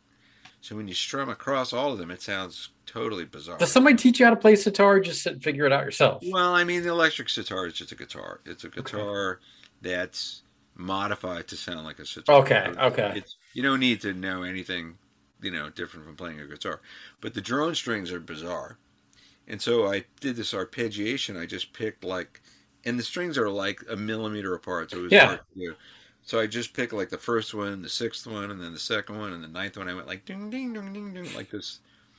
And I said to Bob, I go, I want it to sound like you're in a, you know, a uh, incense-filled room, and people smoking hookahs, and you're like separating the bead, the bead curtains. You know, that's what I want it to sound like, and so it kind of sounds like that. Um, uh, one of the things with Snowbird, to go back there just for a second, is it's a nine and a half minute song, and at Mhm. about the seven minute point, all of a sudden it stops, and then it goes into like a double time, and then electric guitar comes in like loud and super distorted and heavy, and so the song originally went from that slow part to a up tempo part with vocals and lyrics, but I decided to um, keep it instrumental and change that melody. But you know, the melody, I just remembered the melody in um, Snowbird. I had played. There's a place called Snowbird in Utah. Mhm. Um, oh, you ski, know it? isn't it? Yes, yes. Yeah. hmm I used to It's a- sk. I've never been there, but I used to ski out Yeah, west. it's a beautiful place. I used to go with Joe Perry. Yeah, He's a he's a big skier. Uh, and so we had come back from Snowbird. Uh, we played a show out there and went back to his house. And at that time, uh, I was always staying in his guest house on his property. He had this beautiful guest house. And I woke up, it was like the next day.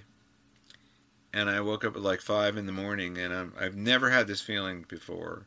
Now, Dickey is part Native American. right. He has Native American stuff everywhere, all over the place. Did, did he marry a Native American woman at one did, point? yeah. Yeah, yeah, yeah. San- Yeah. Sandy Blue Sky. Yeah, that's right. Yep.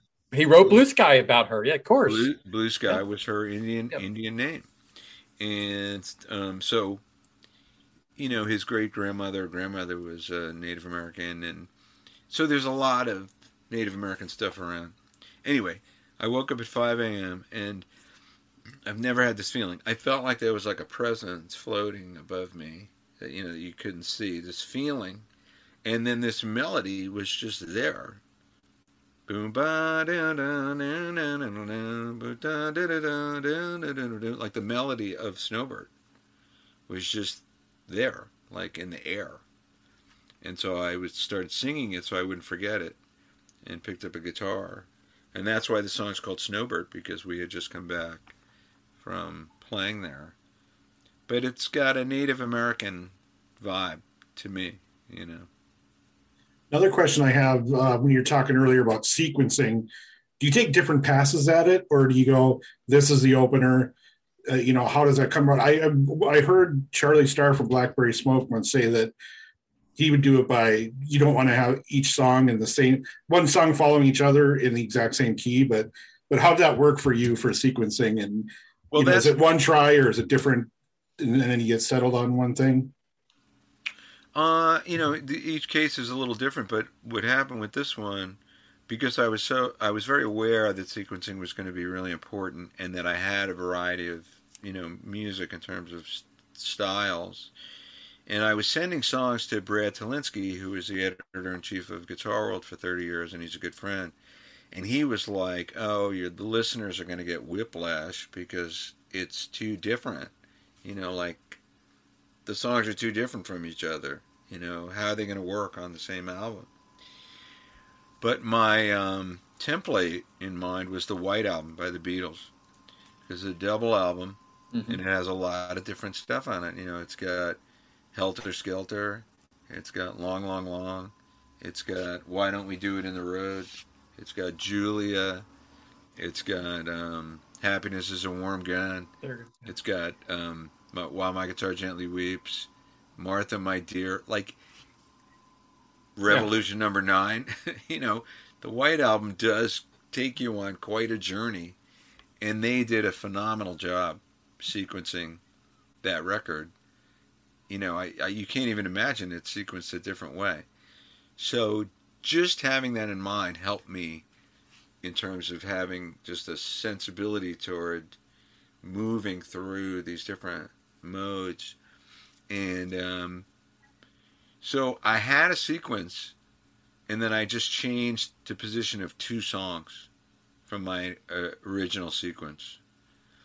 So it was really it was like ninety eight percent there from the beginning. I knew I was going to open with "Light of Love," and it was the title track, and that was the name of the album Mhm. because it was the most important song to me, and it was one of the oldest songs, and to me it sets the tone for the record in a lot of ways, um, because it's a song, you know what I mean, like the song thing as opposed to, you know, a blues song with me Right. playing a million fancy ass riffs. I like that too but the song thing was important to me. And, um, you know, and it's interesting, Brad also said to me when I asked him what he thought of the sequencing, he said, I could see why you did it, but you put like the song thing is like the first six songs. You know, there's great Mhm. guitar playing, he Yeah. thought, but it's more about the songs. Right. And he's like, "Don't you think you should have put one of those hot ass guitar songs like you know sooner?"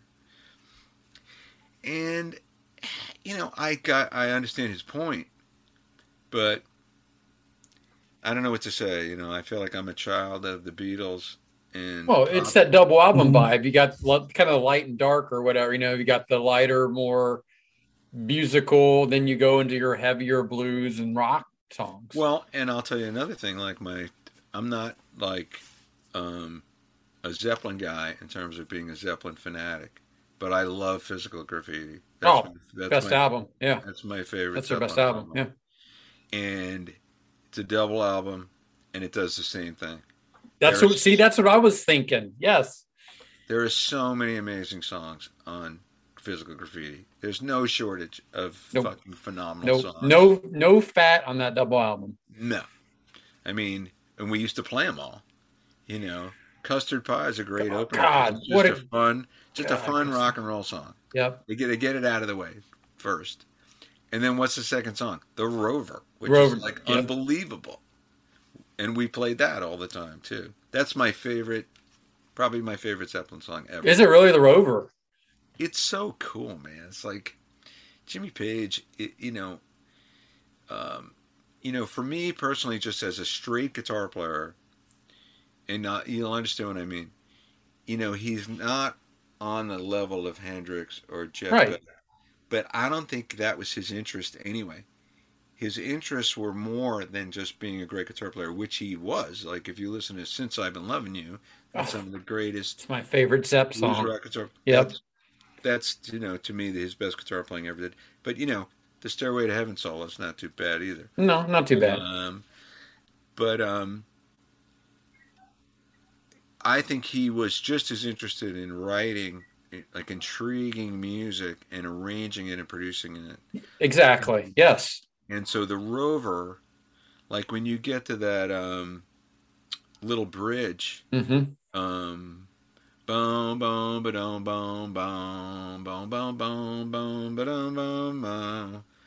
It goes boo doo bap, boo da bam, boo doo bap, boo da bam. Like it's almost like a horn line, hmm you know, a counter melody under Robert's vocal and then weaved in with the chords.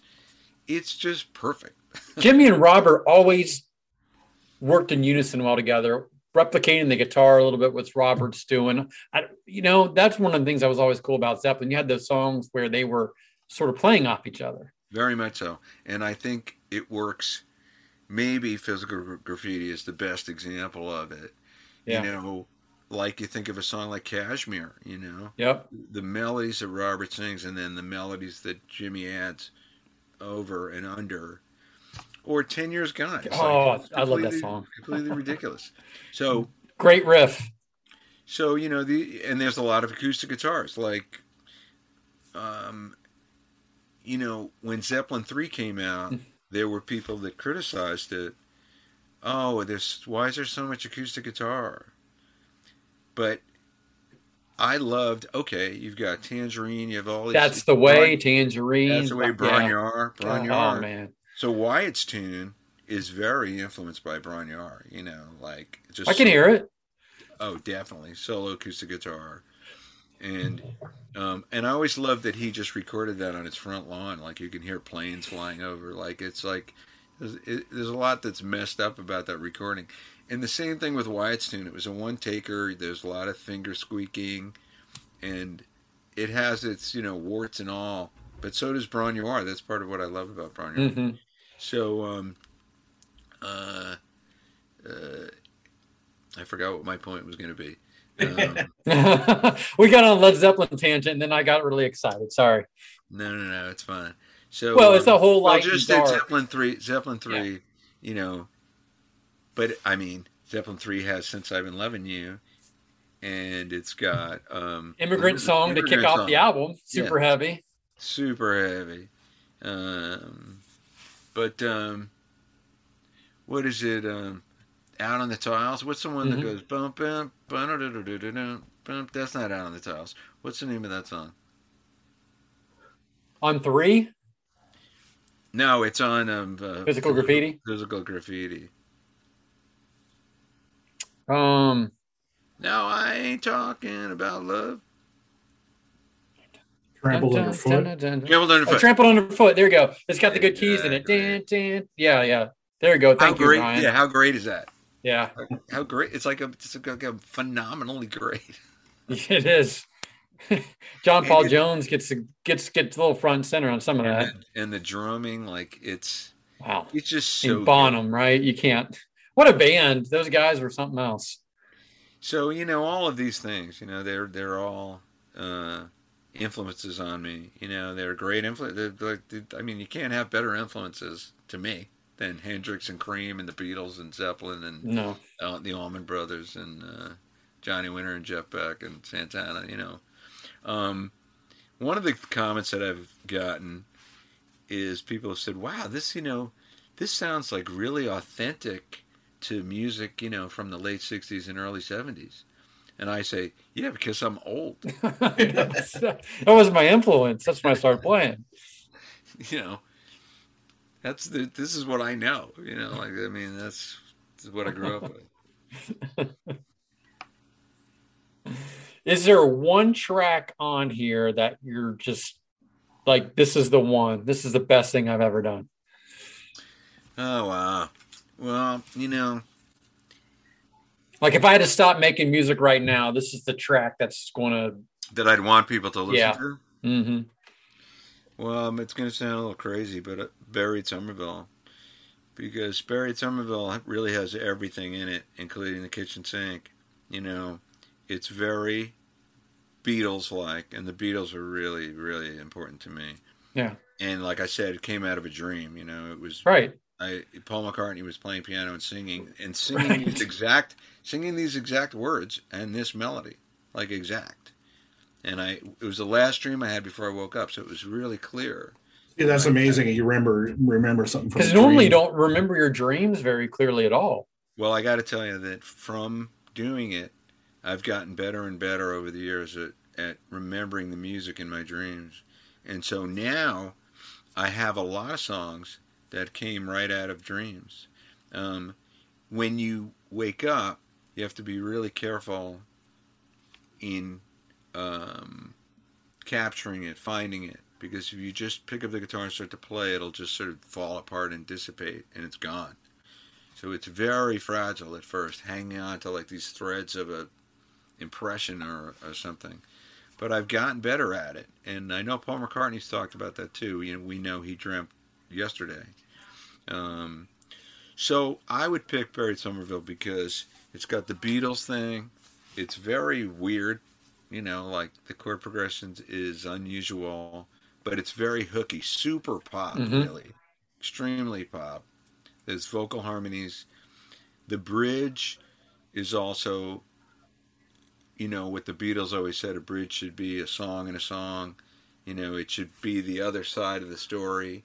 You know, the flip side of the same story, and then it brings you back. And um, the bridge is very much like Squeeze to me, the band Squeeze, hmm who were clearly influenced by the Beatles too hmm and but then it goes into this acoustic finger picking thing that's almost like James Taylor or you know Michael Hedges or something, followed by something that sounds like Queen, where it's like this super heavy with overdubbed like four overdubbed super loud guitars through Marshalls. And then the outro solo is my strat on an in between uh, pickup uh, position, and I was trying to sound like Clapton on his first solo album. You know, that's the tone. So that song has a lot. A lot in it that to me, you know, represents things I like. I'm gonna have to listen to that again and break it down. I've been listening to your album all day and last couple days as well, and it's it's there's a there is it's really cool. There's a lot of different dynamics and things in it. And I re- I mean, it's great if you like guitar. This is a good album to get and listen to because there's a lot of different guitar things going on. And you know, having Double Trouble on there, you know, It's not awful. you know, it's not awful. Um, I mean, it, you know, they had. I mean, I think it's the first thing that's come out with the two of them playing together in like 18 years or something. So it's Wow. very unique. Yeah, because they stopped recording together around 18 years ago. So, um, and I like it a lot. You know, I feel like it's just, you know, uh, the Johnny Winter track, "Be Careful with a Fool," which is totally live in the studio. You know, is just him singing and playing his ass off. That the inspiration of that is in that song, or Hendrix, like you know, Red House, because Red House was totally live in the studio. You know, it's just him singing and playing. You could tell it's mm-hmm. just the guitar and voice. It's one of my favorite Hendrix tracks. Oh God, yeah. You know, it's just the voice and guitar are totally married. But we should tell people so the album Light of Love, it's on all the streaming services. It's on iTunes and Spotify. Um, it's getting added to more playlists on Spotify, which is cool. Um, and if anybody wants to buy one, you can either uh, you know get it as a digital download through those streaming services, or if they want a real one, an actual CD, I'd be happy to personalize it for them and uh, mail it to them. Um, it's twenty dollars plus five dollars for postage. And my joke is that I should sell CD players with the CD because you know nobody has CD players. They're got harder and harder to come by. Cars don't even have them. I had, I have one in my car. in the car. That's the place. But it's like buy my CD, get a free CD player. you can listen to it. CD players might be cheaper than CDs one day. I'll, there was an article that just came out about CDs made a big comeback. Well, you know what's funny is that we discovered we had been listening to the music for so long in the studio, just you know, on the hard drives, and making it sound as good as we could make it sound. And then when the CD showed up, we put the CD in in the studio, and the CD sounded different, and different in a good way. Yeah. like really punchy and lots of presence and we think it's because the converters in a cd player are different you know those lasers than listening to a wave file on a computer it's just Sure. different Yeah, sure. different about it and then of course the car is the best place always Always. Best place to listen to music, a podcast, whatever. yeah exactly and, Hey, um, To get a hold of you for a physical CD, how do we do that? Well, you could just uh, you could hit me up paypal.me slash Andy Aledort, one word. Um, and you can um, send me 25 bucks. Like I said, 20, it's a double disc, so 20 bucks, $5 for postage. That's the easiest way. But, you know, I'm on Facebook, just Andy Aledort or Andy Aledort Music. I have a few different pages. And everything's the same. My Twitter is Andy Aledort. My Mhm. Instagram is Andy Aledort. When's the last time you got suspended on Twitter? It's probably been since since the I election. have never. No, no, no, no. I forgot. I got suspended on Twitter once. For Yes, you did. For 24 hours. You remember that? I remember that. I forgot. That was the only time. 24 hours. we, I don't see those days happening anymore. We won't get into the details, but I Uh, you know what? It's good to be busy um, talking to lovely, wonderful people like you about music, people who love music, and you know your hearts and heads are in the right place. I would rather do that. You know. we'd rather gonna be go out. positive. We're gonna go out and do some record release gigs. at Are Okay. record Stores. We have one coming up uh, for anybody who's you know on Long Island, um, January 29th in Sayville, from three to six p.m. in the afternoon, at a, a record store called Better Nature Records. The owner's going to do an interview with me for ha- uh, an hour, and then the band's going to play five or six songs from the new record. And you posted that on Facebook, if I recall. That's been up there, and I'm going to continue to post that. And then we'll, you know, we'll continue to do, um, uh, you know, record release gigs. But I would be remiss if I did not bring up. You guys may know that I have a band. One of my bands is called Friends of the Brothers. Yep.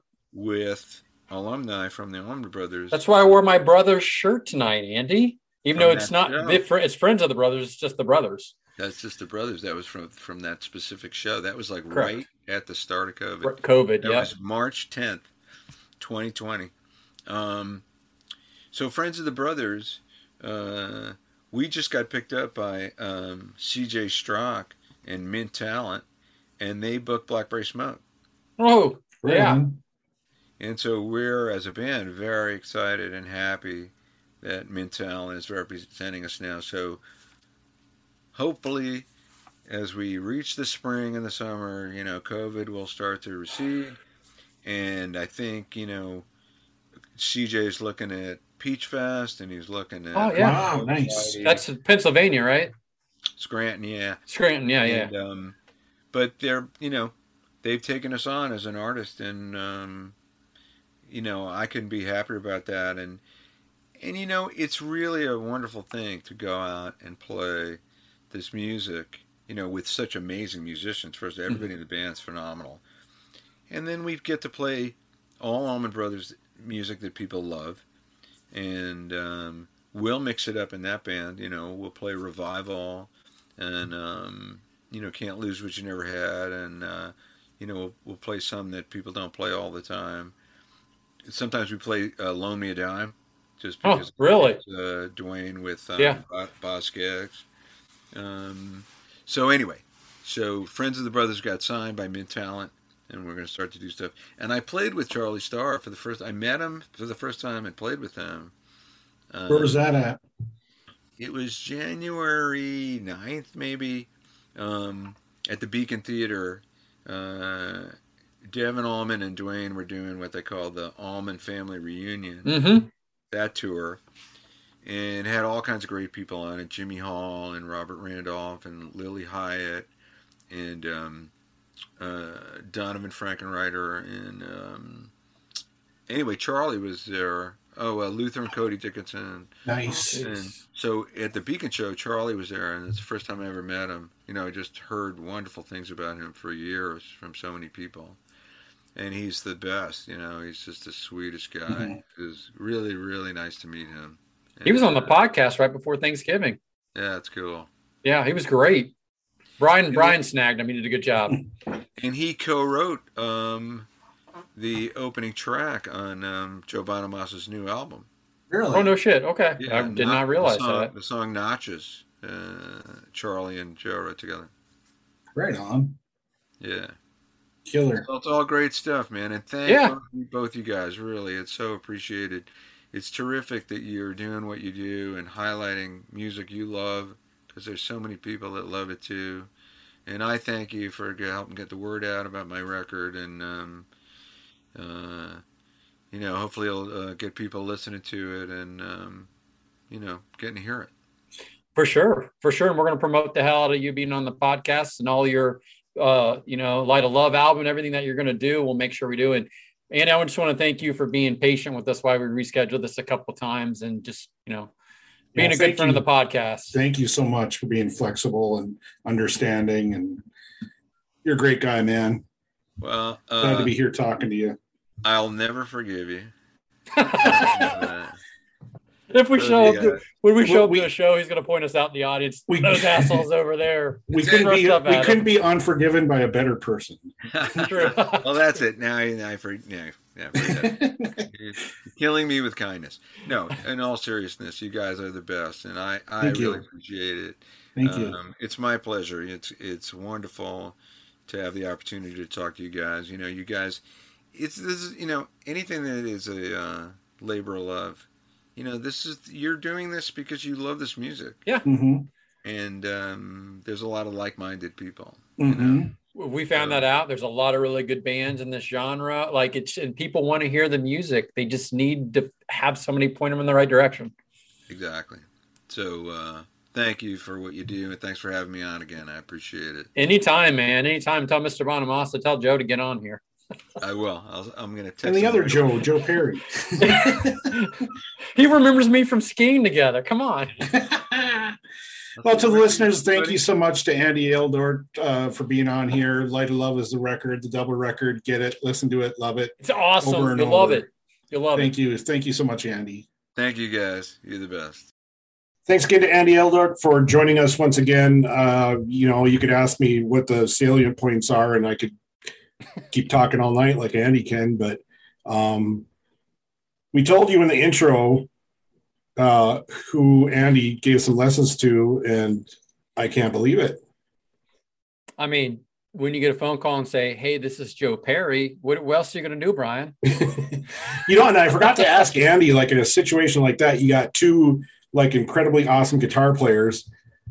Does then Andy pick up something from Joe and ask Joe questions about? you know what? That's a that's an interesting question, and I think when Andy comes back on, I know we've already talked to Andy a little bit about having to come back for just a chat session. We should bring that up to him.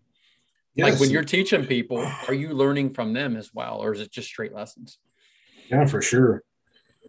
But uh, always great stories. You know, we talked about his album, uh, going in detail this album and stuff started from the '90s all the way to recent. You know, the people he played with who are who um, played piano and keys on the album, who have been in Deep Purple and done like the dude knows everybody. Um, his friends, you'll hear about all his legendary guitar player friends that have made comments on the album. It's uh, you know, being a guitar player, Brian, it's like being in heaven when he's on talking about stuff. Mhm. I just it's some of my favorite favorite stuff that we do. And uh, I'm like thinking, who knows more people? Is it Andy or is it Fab Grossi? Who knows Right. more? Think- you know about the same amount and the same guys for that matter? I think those I think they have to know each other. I you know what, what are the odds that they don't know each other? Probably, probably not much. No. Speaking of Fab though, real fast, he is just getting over COVID. He's doing okay. He got through it. I think he and his wife. But uh, best wishes to Fab. I'm glad he's out recovering. If he's listening to the podcast, I saw he posted and I sent him a chat. Yeah. You know, and we were chatting just a little bit with Andy, and then I came up with the idea of, you know, we're about due for another guitarist special. What a treat would be are. like Andy and Greg Martin, Charlie Starr, JD Simo. JD Simon. I mean, we would just sit and just listen. There's not really anything we'd have to say, and it would be completely amazing. Or that's not something we have lined up for the listeners, but uh, if we're going to dream, we're going to dream big. Well, one of Andy's best friends or friends is Joe Bonamassa, as you guys heard. Yeah. And like, you know what? Maybe we can get Joe to come on and then he can come back for a guitar special himself. Well, Andy seemed to think so that Joe would probably do it. And then when he said Joe, and I'm like, what about Joe Perry? we take we'll take any Joe Satriani, another one of his friends, any of the Joes that play guitar, Yeah. bring them on. If you're going to give us an inch, we'll take a mile or try to. we can have a Joe guitar special, Joe Bonamassa, Joe Perry, and Joe Satriani. There you go. G3 guitar. Uh, The All Things episode. Blues and Southern Rock G3 Summit. isn't always, but isn't that always Satriani and Steve Vai though? It's Vai somebody else, Satriani. Uh, yeah, yep. It- but it's always Vai and Satriani. I'm pretty sure. like Zakk Wylde played it, hasn't he? hmm I believe Zakk Wylde's playing, and I think Jeff Beck has maybe been a part of that before, like a whole slew of slew people. So Is Uh, Nuno Bettencourt been on that on that tour? I don't think so. No. And speaking of like crazy guitar stuff, I just we're now we're, we're now we're now we're getting away, but I ran into I was watching random music videos on YouTube. You know how it always like just automatically Mm. just keeps playing stuff. Yngwie J. Malmsteen's Rising Force came on, and I Yeah. watched the video and I'm like, man, you know what?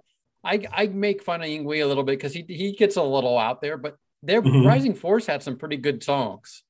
Well, I mean, coincidentally, like I keep seeing the videos coming up of I don't know if it's the current G3 tour or the last one. It's like him and Steve Vai on stage together playing one of Yngwie's songs that I can't remember off the top of my head. Yngwie even Steve Vai is saying it was challenging to. Oh, I'm sure, stuff. dude. The dude is like he's his own animal, right? And sometimes when you play so many notes per second or whatever, it gets I I get a little like that's not necessarily me, but dude's awesome. And uh, that Rising Force album had some good good tracks on it. And you know, here we are, we're talking about shredders on a blues and southern rock show, but hey, that's okay. Well, you know, I'm sure there's some sort of blues influence in there somewhere. Of course there is. Come on, man. Remember the the 80s movie Crossroads with Ralph Macchio? He duels with the devil's disciple at the end of that. And guess who plays the devil's disciple? Do you remember? Yeah, Steve Vai. Steve Vai. You know, and I honestly have never seen it. I've just heard about it so much. it is um it's not a great movie, but as a relic of the time, it's just fine. I mean, does it like does it follow that actual, you know, fable or story or urban legend, what do you ever want to call it? Is- Mm, I'm sure it's a yeah. takeoff Robert Johnson, except for with shredders or what? Uh, well, Ralph Macchio is a blues guitar player. He plays Okay. in Tele and he plays mostly in with a slide. So it's like he's playing slide stuff. Steve Vai is doing shredder stuff at the end while they're dueling. Yeah. There's a clip of that that duel on YouTube. Just listen, just go check that clip out. You don't need to see the rest of the movie. So now that just reminded me of something else because I'd like to. I I should check that out and see like who who did the music on that. Steve Vai or like with the blue stuff. Was there somebody who's actually playing that? Because All right, who's doing all the stuff? I am not sure. That is a really, really good question. We'll have to research that and come back next time and give all of our listeners that answer. isn't there a movie called Black Snake Moan? Yeah, Sam With Jackson's in Sam- that one. Well, that I know for sure. Uh, Luther and Cody and and Kenny Brown did the music for that. Yeah, that takes place in Mississippi with an ex blues player gets back into playing blues. It's a it's a weird movie too. Christina Ricci, mostly known from the Addams Family movies, as Wednesday Addams, is also in that. And Justin Timberlake plays her abusive military boyfriend. Oh, really? Yeah, Hmm. it's, a, it's a pretty decent movie. Yeah. Pretty decent movie. Better movie than Yes. yeah. Yes. I you know I don't I I've seen Cadillac Records, but I don't Yeah. know if I've seen Black Snake Moan. If I've seen part of it, I think like uh, I think a friend of mine he burned a lot of DVDs, and I think that one didn't play. That's why I'm not quite familiar with that. I probably started it and it didn't keep playing. I think it periodically shows up on streaming stuff. So if you ever have Yeah. streaming services, you get to probably pop up. I mean, it's Right.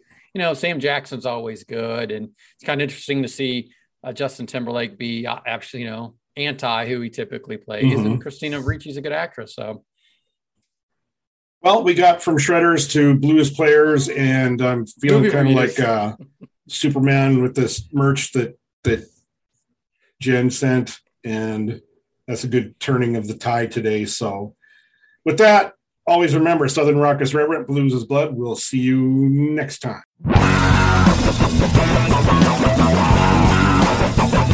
You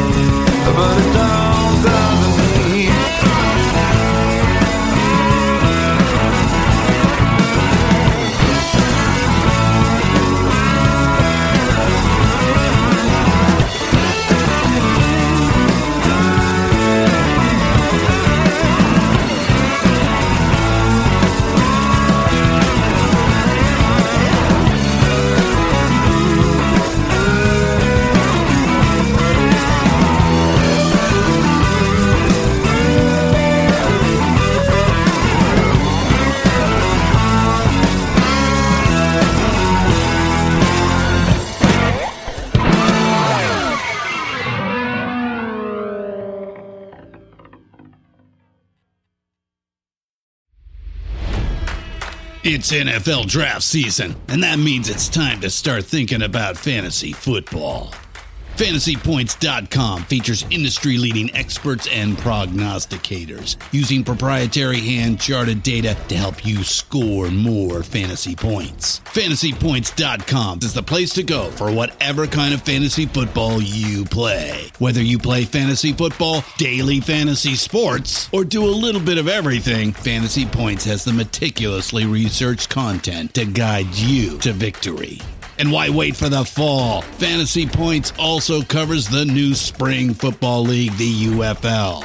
Join the guru, John Hansen, Scott Barrett, Joe Dolan, and other massive names in the fantasy football universe with an exclusive offer. Use code Pantheon for 15% off any fantasy points package, including the all in package, with access to every article, tool, and data nugget that Fantasy Points has to offer. That's fantasypoints.com and code Pantheon for 15% off at Fantasy Points. Fantasypoints.com. Code Pantheon. Score more fantasy points.